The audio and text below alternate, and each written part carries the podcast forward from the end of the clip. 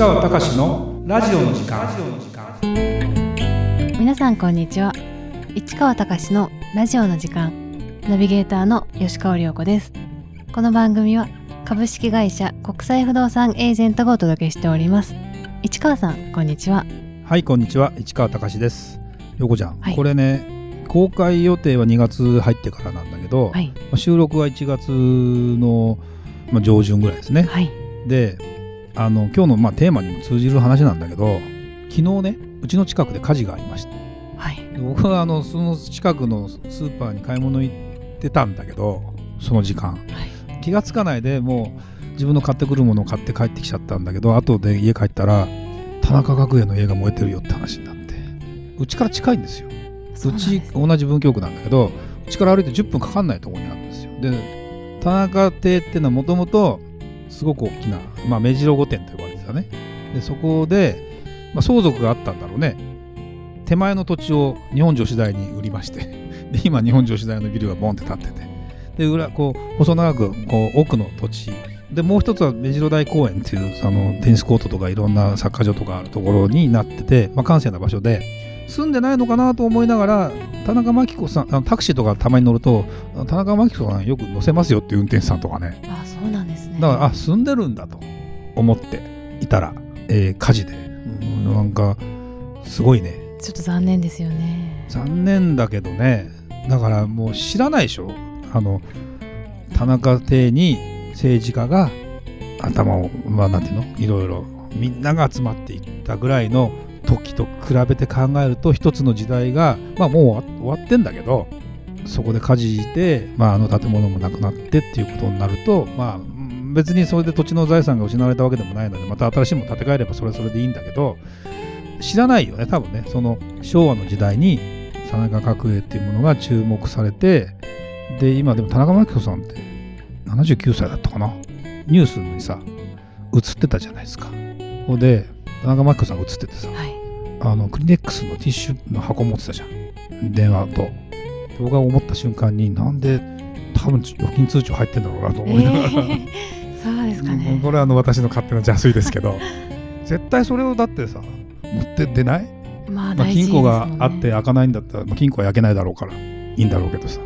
そういうこうでそれをちょっと箱に入れときゃ分かんない。けどティッシュペーパー持ち出すか普通。と思ったりするわあそうですね言われてみれば、うんまああの全然タイはありませんしこれ間違ってたらごめんなさいね。あのすいません。ということを感じながらあのまあ時代が移り変わったなということをテーマに今日ちょっと話をしたいなと思います。えー今回は昭和平成令和になるにつれさまざまな常識が変わっています。それは人類の進化なのか技術の進化なのかというテーマです。はい。なんだろうな昔からなんていうのかな。うーんと時代が変わってもずっと生き延びていけるものはな何かっていうと変化に対応できるものがやっぱり生き延びていくんですよ。はい。いろんななんて気候の問題とかいろんな過程の中で変化してマイナーチェンジしながらそれに合わせて生きていけるっていうような状態になるっていうのがやっぱり一般的に言われてるのでダーウィンの進化論かどうかはよく分かってませんが一つのことにこだわってると全然取り残されていきますよ。だって今さセルフレジ多くない？多いですね。スーパーに行ったらさセルフレジしかなかったりするしない？まあゼロはないんだけどこれ使えない人大丈夫って思ったりさ。ユニクロとかはねまあもうずいぶん前からやってるけどボンって置いただけで全部会計わかるじゃんあれ。便利ですよね。便利じゃん？とか。でも逆にあと無人の餃子屋さんとかあるじゃない？はいあれも俺入ったことないけど大体本当にそのお金を入れてっていうパターンじゃない。でこれ普通に開くじゃん。でもカメラバシバシついてるから逆にへ変な状態で入りたくないなと思って。でもなんかさいろんなものが、まあ、進化してんのかなって言いながらこの間テレビでですね昭和の常識が随分覆されてるというか鎌倉幕府の誕生のいい国作ろうって聞いたことない？いい国作ろう鎌倉幕府ですかね、そうだよね1192年だったわけですよ。で今は何年だか知ってる？ちょっと変わったんですかね。変わった。の1185年。でこれはあの鎌倉殿を見てるとなんとなくわかるというか征夷大将軍になったのが源頼朝がね1192年なんだけど実際はもうその藩を治めてっていうか国全国統一をしてちゃんと幕府ってものが成立したのは1185年なので今の教科書にはそうなってる。で10年前だから今の二十歳二十歳超えてる人はまだいい国なのかもしれない。で今の子は逆になんか両方覚えなきゃいけないらしいよ、まあちょっと面倒ですうん、あの昔はこうだったけどでも今こうなんだでもそっちの方が覚えやすいよね逆に。あの昔はこうだったけど今はこうだって言った方が。で昔はほら水を飲んじゃスポーツやってる時ね運動やってる時水を飲んなきゃいけません。今は水を飲ませなきゃいけませんとかさ変わってるじゃないですか。もうすなんかいろんなものが変わっててそれは何かな何が原因だと思う？例えばなんで、えー、と例えばねこの間なってたの和道開鎮が日本で一番古い、えー貨幣だったけど今違うんだって、もっと古いものが見つかったんだよ。見つかったっていうことは要は歴史は新しいものが見つかればどんどんどんどんこうアップデートしていくわ人類。でなんかなんとか人人類の祖先は何だったっていうのもなんか今変わってるらしいよ。僕らが習ってる時と比べたら。あそうなんですね。そうそうそうそうそう。っていうふうに思うとまあ僕らが学生の頃でいいけどもう50年ぐらい前の話だけどやっぱ30年ぐらいでアップデートしているのかな。だから平成って30年かな？終わったの。がだから30年一昔っていう。で子供と親だいたいほら今二十歳で子供を産む人もいるけど30歳ぐらいで大体親になる人も多いじゃない。そうするとうちの子も30歳で私が60歳でうちの親が90歳ぐらいなわけよ。って思うとうちの親は戦争を知ってるわけよ。思えば。僕は戦争を知らないわけよ。でこれを今さテレビドラマとかでも8月15日のさ天皇陛下のさあの時ってどうやらなんか重大な放送があるからみんなラジオの前に集まるようにって言ってみんな集まってで何何何日本は戦争に負けたらしいよっていう話でであの天皇陛下の話を聞いて大体みんな人何言ってるな何何何何何って言ってたらしいんだよ。だって聞いても分かんないじゃん。あの何をうんあの天皇陛下があの負けたって言ってるわけじゃない。ですよ戦争負けちゃいましたとは言ってないから。でって思うと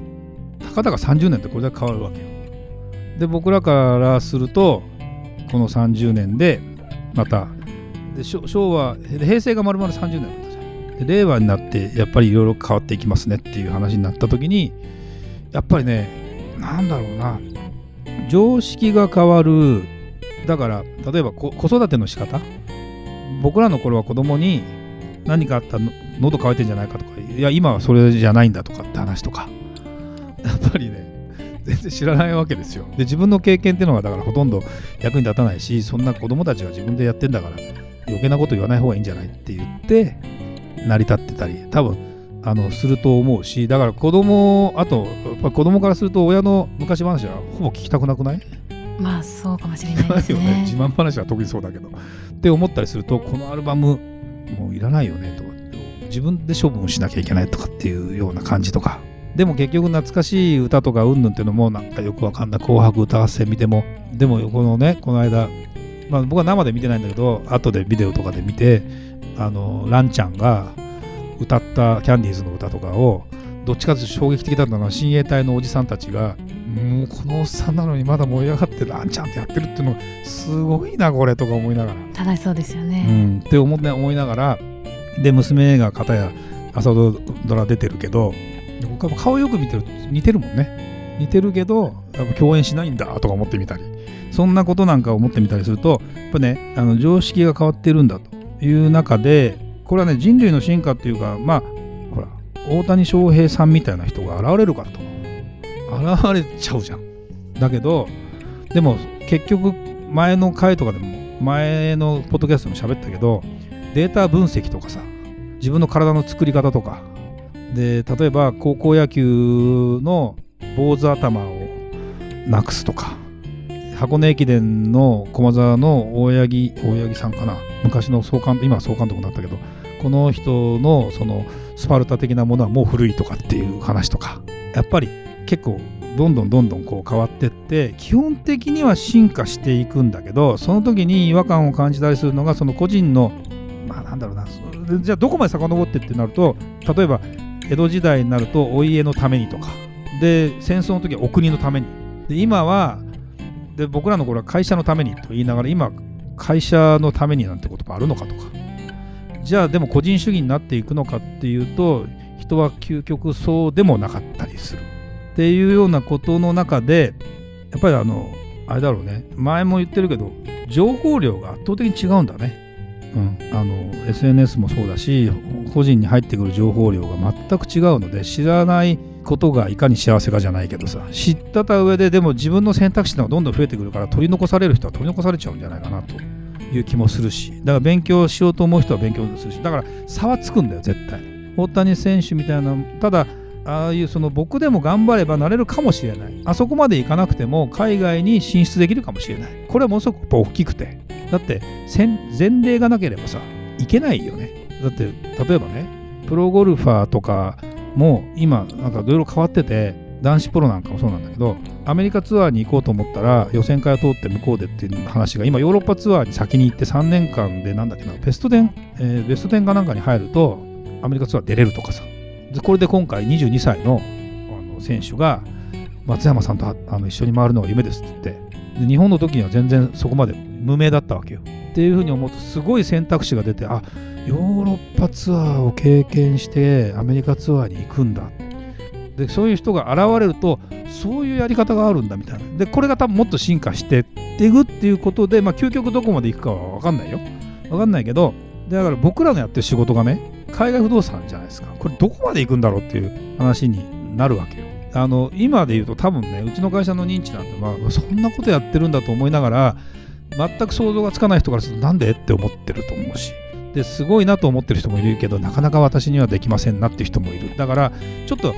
早いんだよね。だけど僕は前から言ってるかもしれないけどそういう世の中の先を読みながらあのそこに対して世の中に貢献したいっていうのが、まあ、結果的に自分が現役でいる間にそこまでの夢が見れるかどうか分かんないんだけどもだってうちのインターンのね学生の21歳今年22歳なのかな。子はものすごく目を輝かせてうちの仕事を楽しいって言うわけよ。はい。まあ、うちの会社に入るっていう話は多分ないとは思いながらも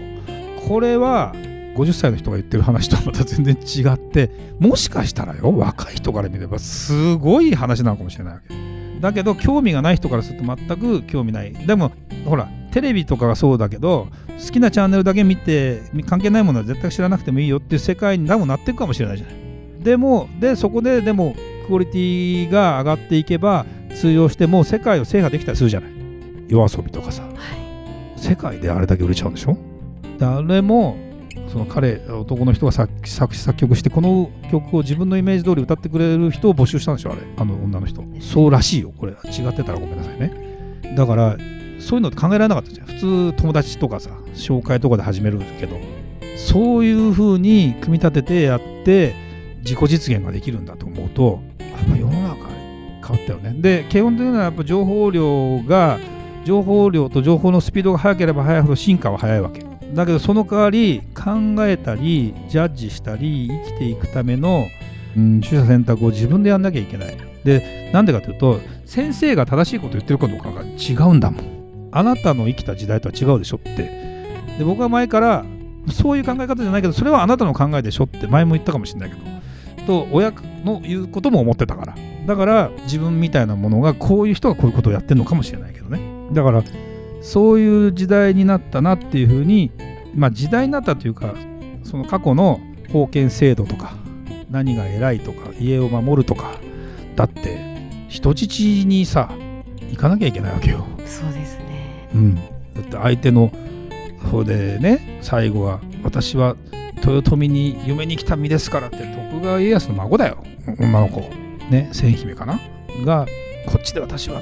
目を覚ますって言いながらも返されるんだけどさ。でそんな時代とは全く違うけどそこから400年ぐらいあるけど今10年5年10年がものすごく早いからなんかまあもちろんタブーが増えてきたよね。なんかこれを言っちゃいけない。プライバシーをだって住所録なんか出まくってたよ昔。あそうですね。確かに。アルバムとか表札だって今なんか出さない時代になったらしいよ。だって個人のあれだし。そうかって思うわけ。そう個人が特定できちゃうことはやっちゃまずいんかとか思うと、うん、でも情報を抜き取られたりしてんだけどね、誰かが分かってんだろうけどね、結局。って思うと、なんかね、ちょっとね、そんなことを思ってみたりするお正月だったのかなだからそんなことを考えて今日ちょっとそんな話をしてみたかったなと思いますんで、まあ、皆さんもねあの僕はまあうちの会社は特にそうだけど海外不動産ということを通じてそういうことまであのピンときてほしいなっていうことを思いながら今語ってますね。はいどうもありがとうございました。それではまた次回お会いしましょう。